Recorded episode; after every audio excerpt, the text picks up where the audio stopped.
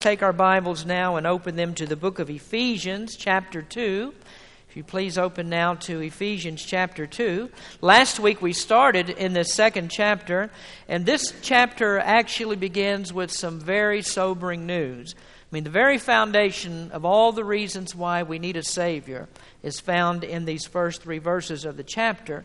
Now, if we could say that the first chapter is the highest expression of God's love, His mercy, and His grace, then we could look at this second chapter really as being the worst expression of our inability, of our weakness, and our depravity as God's creatures. And most people really don't have an idea of who they are or what they are. We, we really, most of us, when we look at our lives and think about ourselves, we think that we're pretty good people. But the Bible teaches us that the best of humanity, the best people on the earth, are nothing more but totally lost, totally depraved, and totally unable to do righteous acts. And so, if you want to know what condition your condition is in, the thing to do is to read these first three verses of Ephesians chapter 2.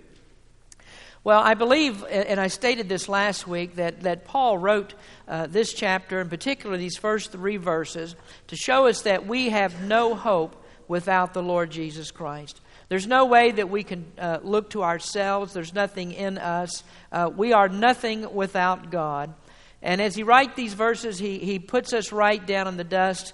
But we praise the Lord that Paul does not intend to leave us here because he gets through with these first three verses. Then he goes on to verse number four, and we read there the words, but God. And that's where God changes everything, where God turns around this sinful, dead condition that we're in and makes us come to the place where we're able to be uh, saved and have, have fellowship with God.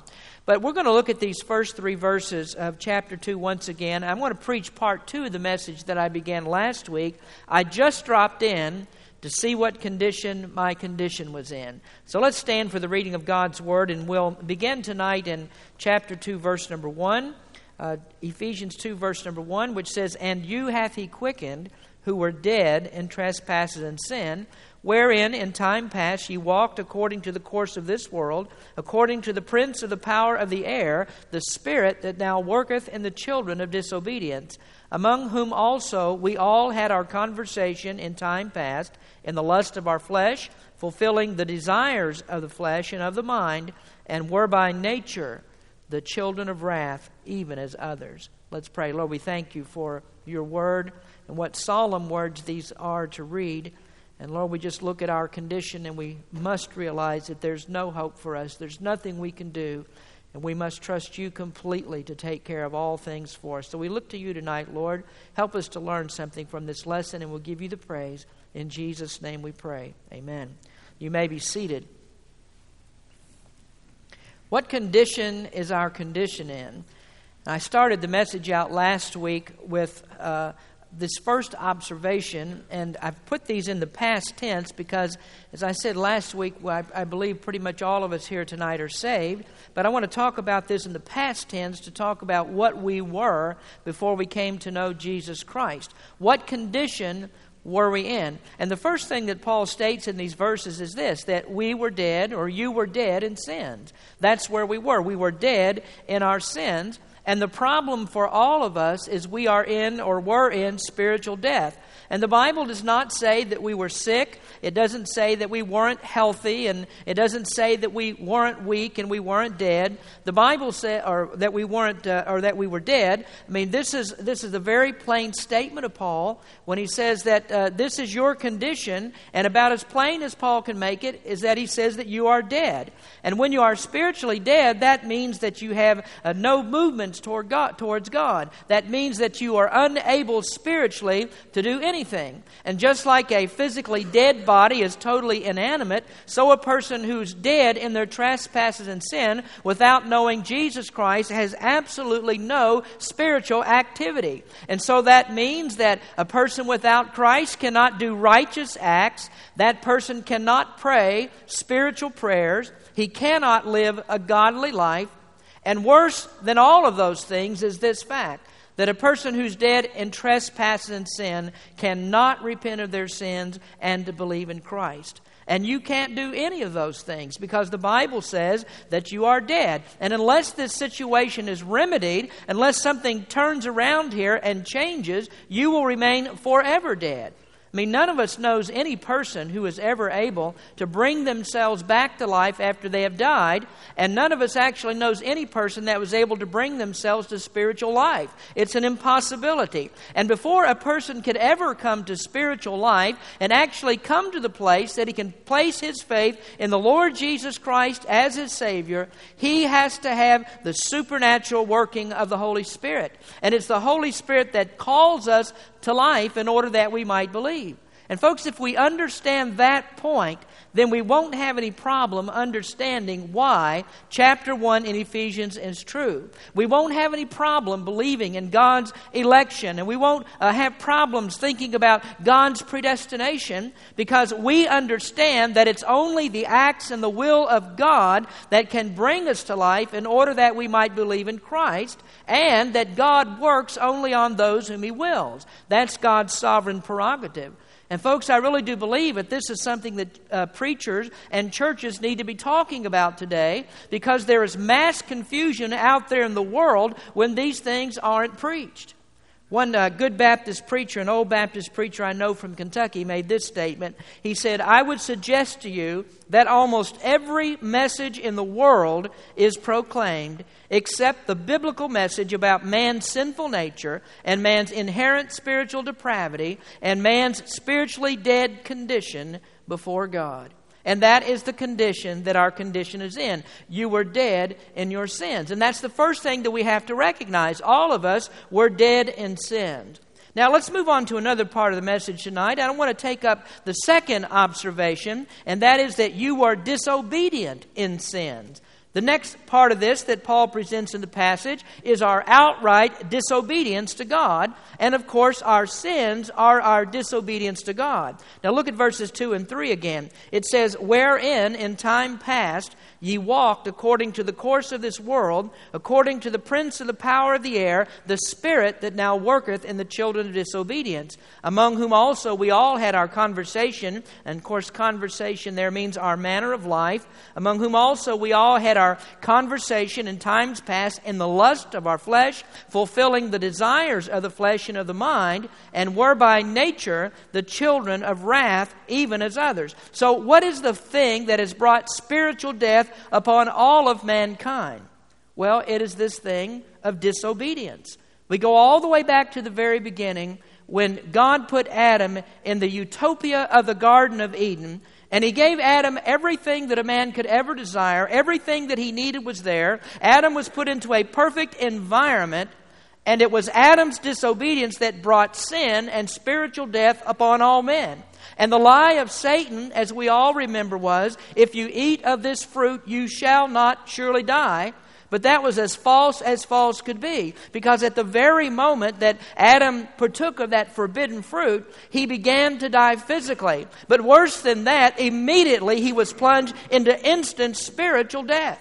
And the Bible tells us that because of that, spiritual death has passed upon all men. It came from Adam, and now every person is disobedient as Adam was also disobedient. Now, Adam had only one way to escape his spiritual death, and that was for God to bring him back to life. And there's only one way that any of us can overcome our spiritual disobedience to God, and that is that God should bring us back to life.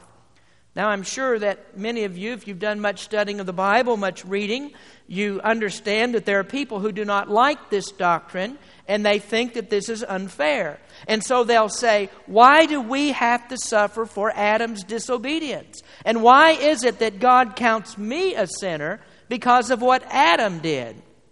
Well, I would say to you, first of all, that there's no one here and no one anywhere who has to pay for Adam's sin.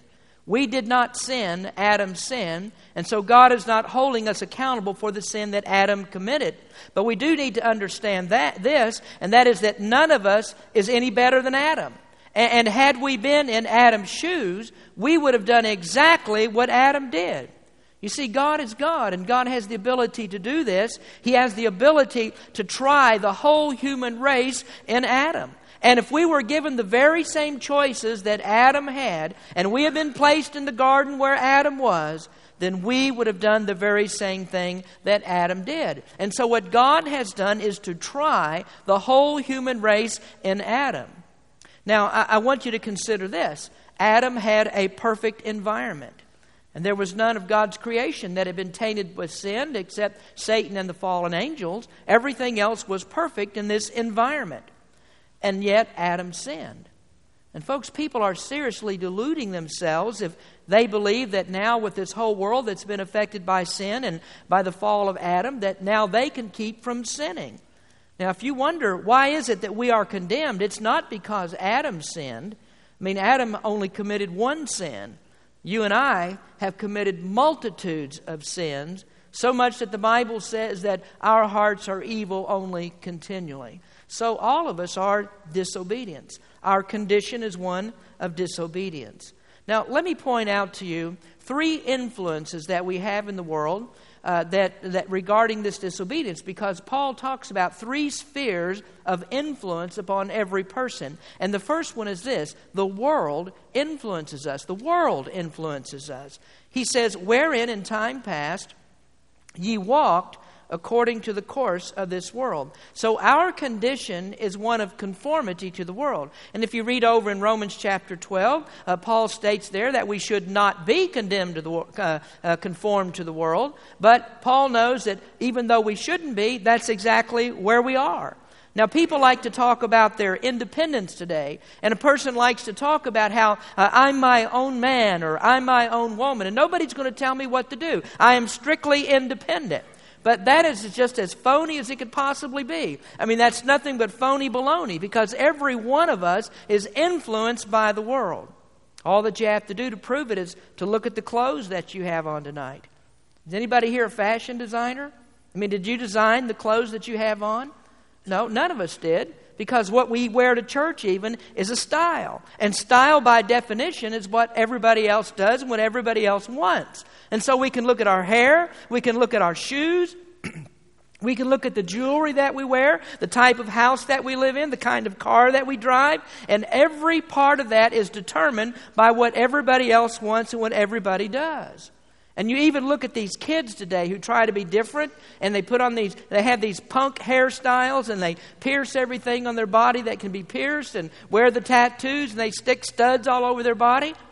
Well, they think that they're rebels. They think they're loners, and, and they're doing this because they don't want to look like the establishment. But you know all that that is? What they've decided to do is accept somebody's style. It's an alternative style, but somebody said if that's if you don't want to look like the establishment, then you need to look like this. And so it doesn't matter who you are. All of us are under the world's influence, and none of us are independent from it. Now, the same thing is true of every person spiritually. Our minds are conditioned to think like the world, and the opinions that we have are the opinions of the world. But that's not so of a Christian because a Christian is something else. A Christian, when you, when you trust in the Lord, you become otherworldly. This is what Jesus said to the unbelievers in John 8 23. he said, Ye are from beneath, I am from above. Ye are of this world, I am not of this world. And then he talked about his followers in John 17, 14, and he says, I have given them thy word, and the world hath hated them because they are not of the world, even as I am not of the world. And so every person who's not a believer is influenced and they are controlled by the world. And whether it's consciously or unconsciously, there is no escaping the, world, the world's pull on every single person. So nobody's independent, no matter how independent that they think that they are. So that's just another part of our condition. And as long as we are in this condition of having the world's influence upon us, then we will always remain in disobedience. And the only way that we can come out of that disobedience is by the new birth. It's becoming a new creature in the Lord Jesus Christ. Now, the second thing that Paul says influences us is that Satan influences us. He says, according to the prince of the power of the air, the spirit that now worketh in the children of disobedience. Well, who's he talking about? Who is the prince and the power of the air? Well, this is the very same one that Paul describes in 2 Corinthians 4, verse 4, where he calls him the God of this world. And of course, the God of this world is Satan. And Satan is a very powerful creature. He's not as powerful as God. He's not as strong as God. He's not omnipresent like God is omnipresent. He's not powerful as powerful as God is. But he, he is he has this, this control throughout the world, and he has myriads and multitudes of evil angels who help him to work on the hearts and the minds of men. Now, just how powerful is Satan? Well, he's powerful enough that in the book of Jude, the Bible says that the archangel Michael would not bring against him a railing accusation. Now, that doesn't mean that Michael the archangel didn't have any power against him, but what it does mean is that his power is controlled and limited by Jesus Christ.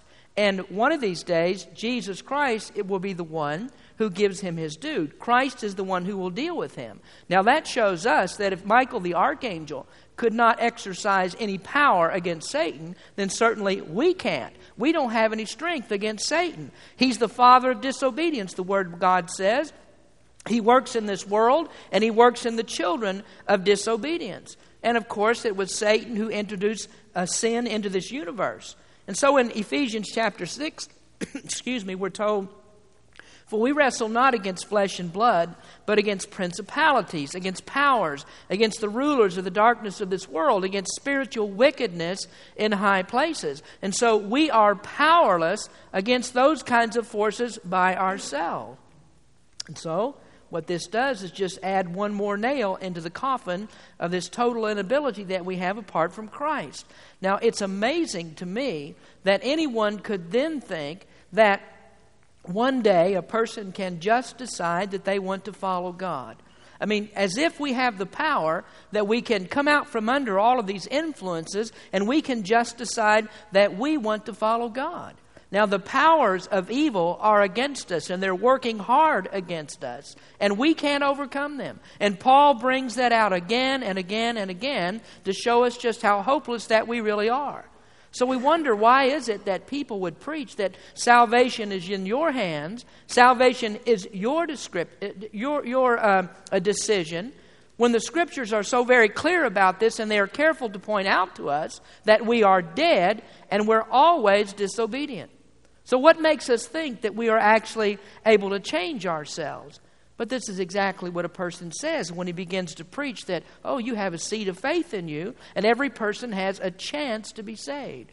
But, folks, chance would not do a person any good when he's hopelessly dead, number one, and then also when he's influenced by the world and also influenced by the power of Satan. Chances would not do you any good.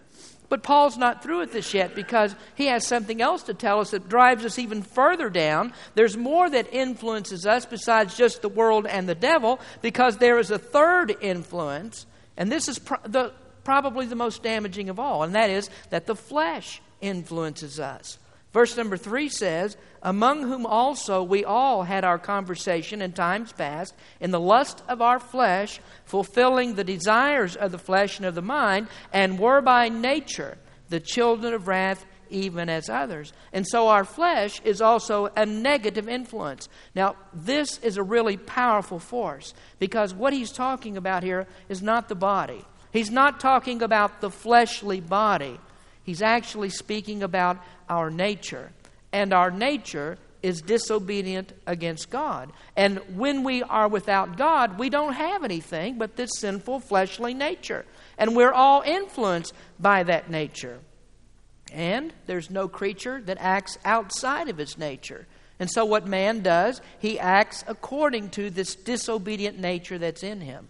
Now, Satan is sinful, and Satan is disobedient, and Satan never acts outside of his nature. Now, he's always against God, and he always will be against God, and he won't change. Now, one thing that God has not done, He has not provided any salvation for Satan and the evil angels. And so they will continue just as they are in the state that they're in, and they will never change what they do. They will always have that nature, and one of these days they'll be thrown into the lake of fire because they can't change their nature. God also has a nature. And it's God's nature always to be holy and just and righteous. And if there's anything that God can't do, God cannot act against his nature. He can't act any differently than his nature. And so God could never become sinful because then he couldn't possibly be God. So God also does not work against his nature. Now, you tell me then, how is it possible that if Satan is so powerful, such a powerful being, that he can't do anything against his nature, and that God is the supreme power of all of the universe, and God can't act uh, against his nature, then how is it possible that anyone could believe that puny little old man could somehow do something different than his nature. I mean, that's an impossible thing. And yet, there are Baptists all across the country that are preaching and teaching that very thing. They've joined the ranks of apostate religions that teach that a person actually has the ability to change their nature, that they can act outside of their nature, and all that they need to do is just choose to do so. And so there we go again. That's why we say that, that Christ has made salvation possible. I mean, we can't use those kinds of terms. And we can't say that God has given people a chance to be saved. Because possibility salvation and chance salvation are nothing but tricks of the devil. Now, Paul is not teaching either of those. He speaks about unconditional election before the foundation of the world. And this is why he talks about particular redemption that's limited to those who are elected. And this is why he has to speak about irresistible grace when God calls the elect to salvation. And why does he talk about those things? Because there is no other possibility that a person could be saved without them. It can't happen without those things. I mean, we are influenced by the world, we're influenced by Satan, we're influenced by our flesh, and our nature will not permit us to do anything outside of our depravity. And so we are children of disobedience. That's our life, that's our way, that's our nature. And we will never be anything else unless God changes that nature. Now, Jeremiah speaks about the difficulty of man doing anything against his nature. And he writes in Jeremiah 13, verse 23 Can the Ethiopian change his skin, or the leopard his spots? Then may ye also do good that are accustomed to do evil. Now, then may ye also do good who are accustomed to do evil. And that is a statement of impossibility. So let me ask you something.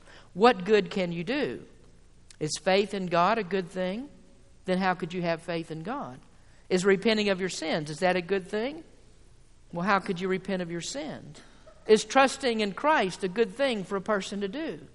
Well, how is it possible for you to trust in Christ? You see, you can no sooner do those things than, as Jeremiah puts it here, no sooner could a black man become a white man, with maybe the possible exception of Michael Jackson, but nobody else can.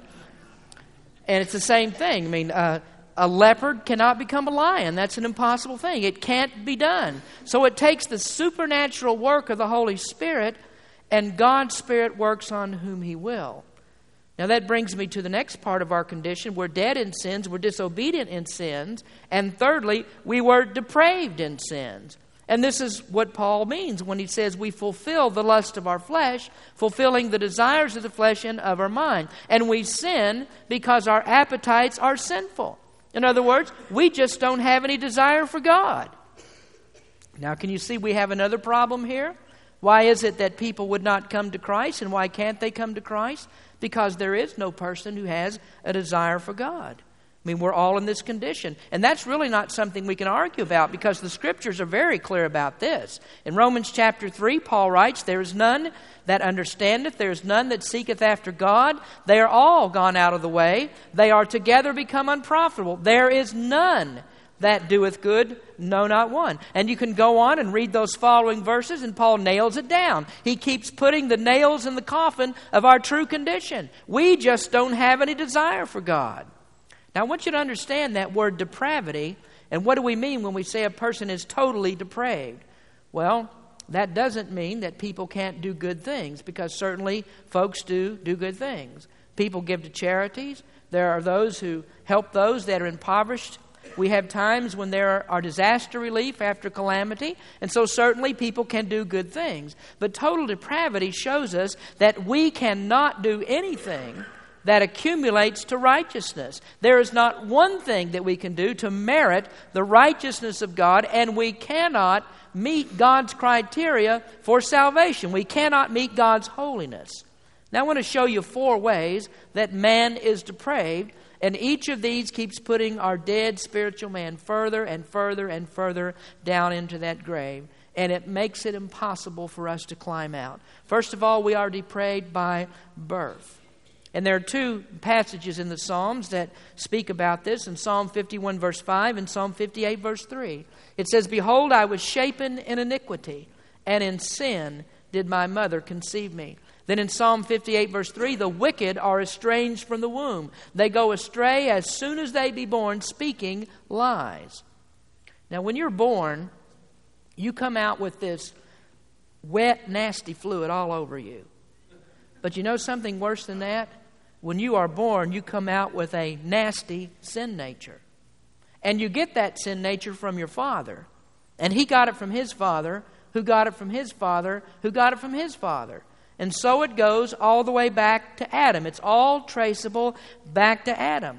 And this is what Paul says in Romans 5, verse number 12. Wherefore, as by one man, as by one man sin entered into the world, and death by sin, and so death passed upon all men, for that all have sinned. And that's a clear statement by Paul. And yet, this is another statement that people argue against. And there are plenty of people who believe that we are not born with a sin nature. And they think that, that if we could just take a child and put that child into a perfect environment, that he would remain to be perfect. He would be all right.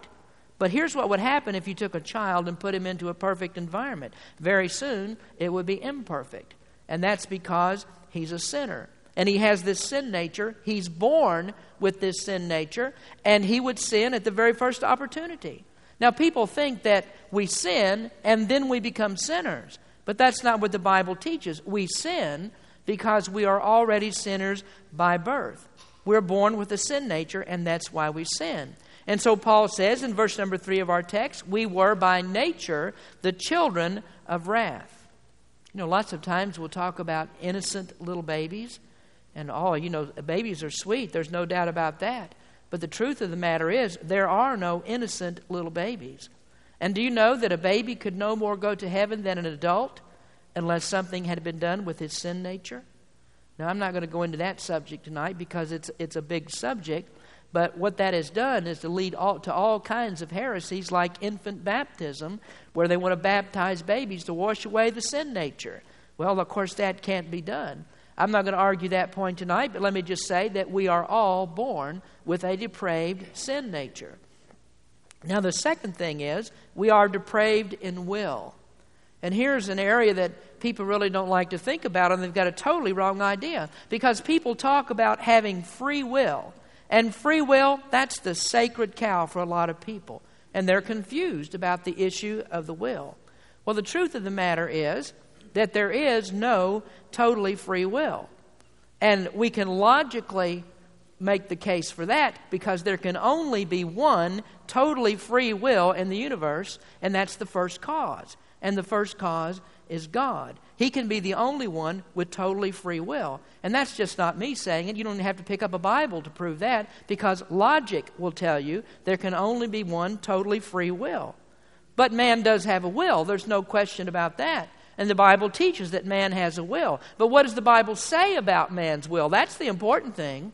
And the Bible says that we are depraved in our will. Our will is corrupt. And so every person has the same kind of will, and our will will only head one direction. It always goes down, it goes further and further into the grave. The will of man will never lift us up, it can't do it. Lasserre Bradley Jr. said it this way We could say that Niagara Falls is free, but it's only free to go down, for that is its nature. The falls could not reverse its course and run upward, for it is the nature of water to seek a lower level. Listen to this man's free will cannot cure him of a toothache or mend a broken limb. And yet he vainly imagines that he can cure his soul. Can darkness create light? Can filth produce purity? Can corruption transform itself into holiness? Neither can a man by an act of his will save his soul. And so, if you want to talk about will, then you need, to, you need to understand this that your supposed free will that you think you have, that will is corrupt. And it will never lead you anywhere but into further corruption. And so, nail after nail after nail keeps going into this coffin of a spiritually dead man. And as we read this, it makes chapter 1 ring truer and truer and truer all of the time. Now, thirdly, we are depraved in mind. Romans chapter 8 says, Because the carnal mind is enmity against God, for it is not subject unto the law of God, neither indeed can be. So then, they that are in the flesh cannot please God.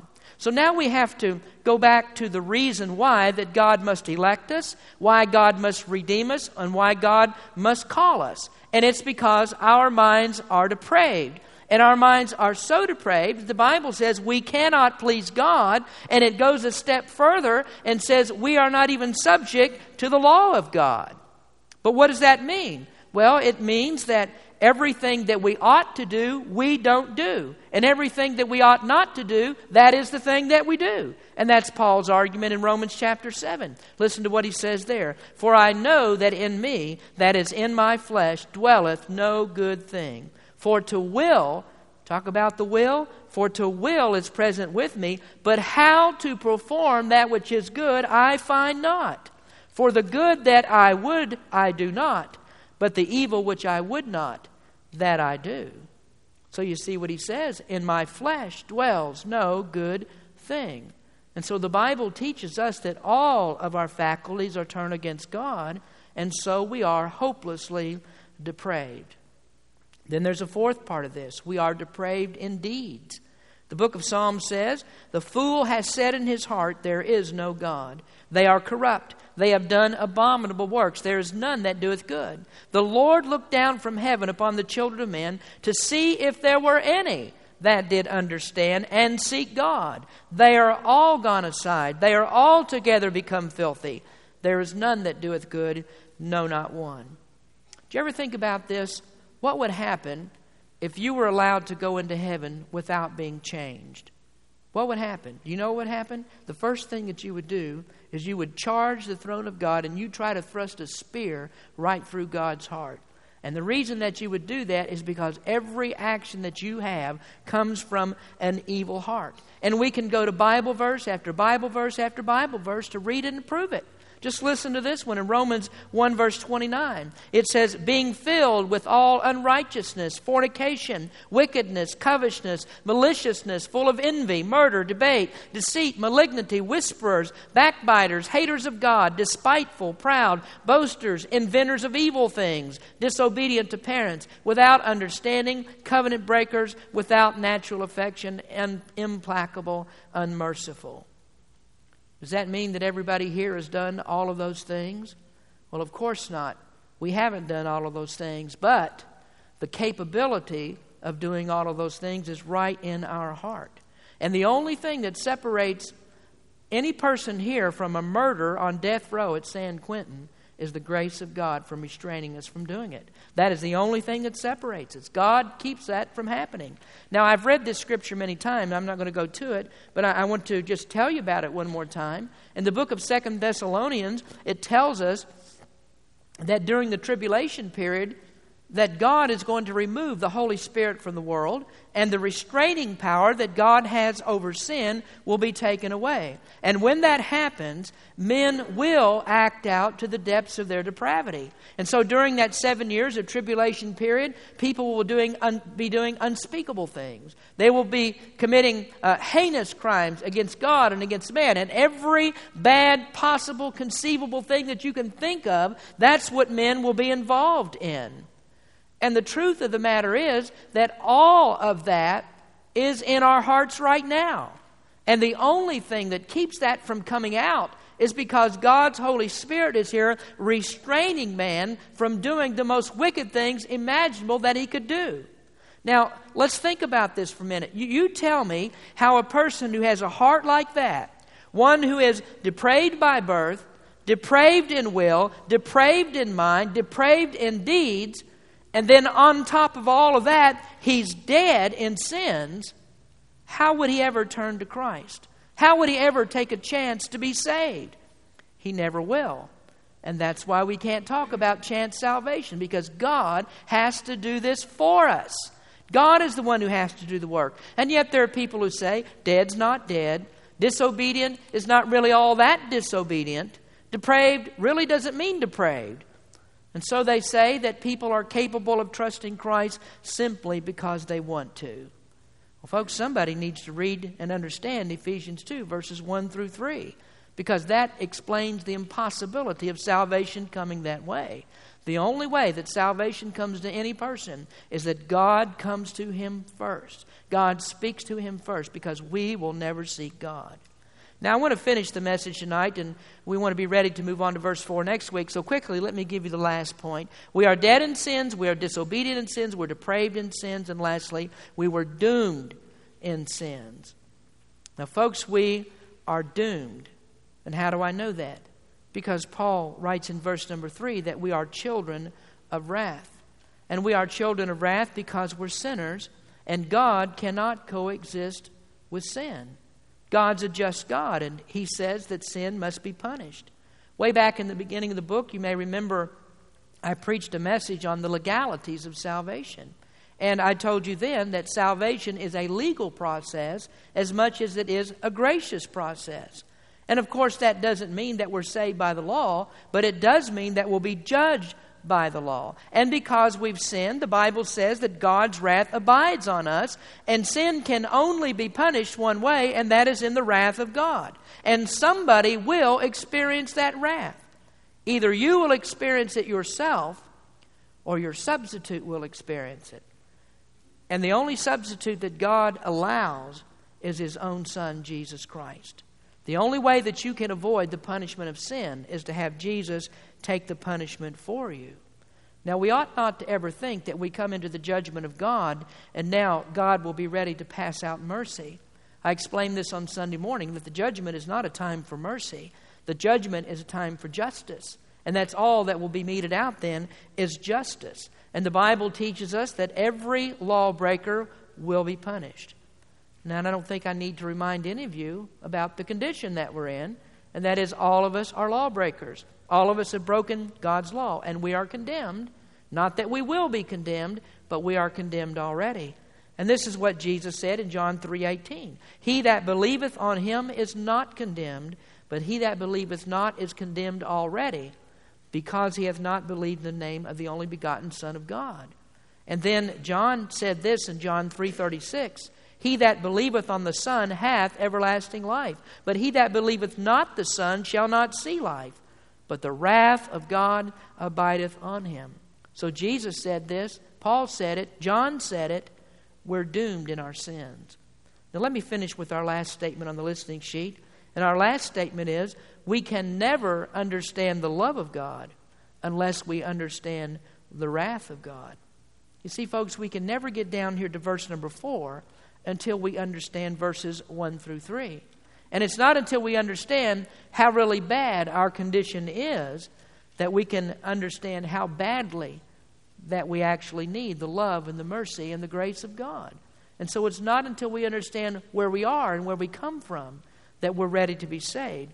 And a person who understands verses 1 through 3 in Ephesians chapter 2 would never come to the conclusion that I can help myself that I can do something to be saved. You would never come to the conclusion after reading those verses that salvation is merely a flight of fancy, it's merely a whim, and you can decide to become a Christian anytime that you want. It's only when you know truly what condition your condition is in that you're ready to be saved. Now, do you know what we're conditioned to say? We're conditioned to say to people, smile. God loves you. God has a wonderful plan for your life. And you know what people hear when you say that? When you say, smile, God loves you, you know what people hear? They hear, God will accept me just the way that I am. But the Bible teaches there's not one good thing in me and not one good thing in you for God to love. Not a single thing. And there is no reason why God would ever want us. It's only His mercy and the fact that He loved us for no reason that we can be saved. You know, I preached on John 3:16 and You remember perhaps that I read the verse like this. We personalized it. And I said, For God so loved the world, or God so loved Mark Smith, that he gave his only begotten Son, that if Mark Smith would believe in him, that Mark Smith would not perish, but Mark Smith would have everlasting life. And that's a great thing, it isn't, to be able to, be able to personalize John 3.16. And everybody here tonight, you can personalize John 3.16. But you know something people do not want to do? They don't want to personalize Romans chapter 3.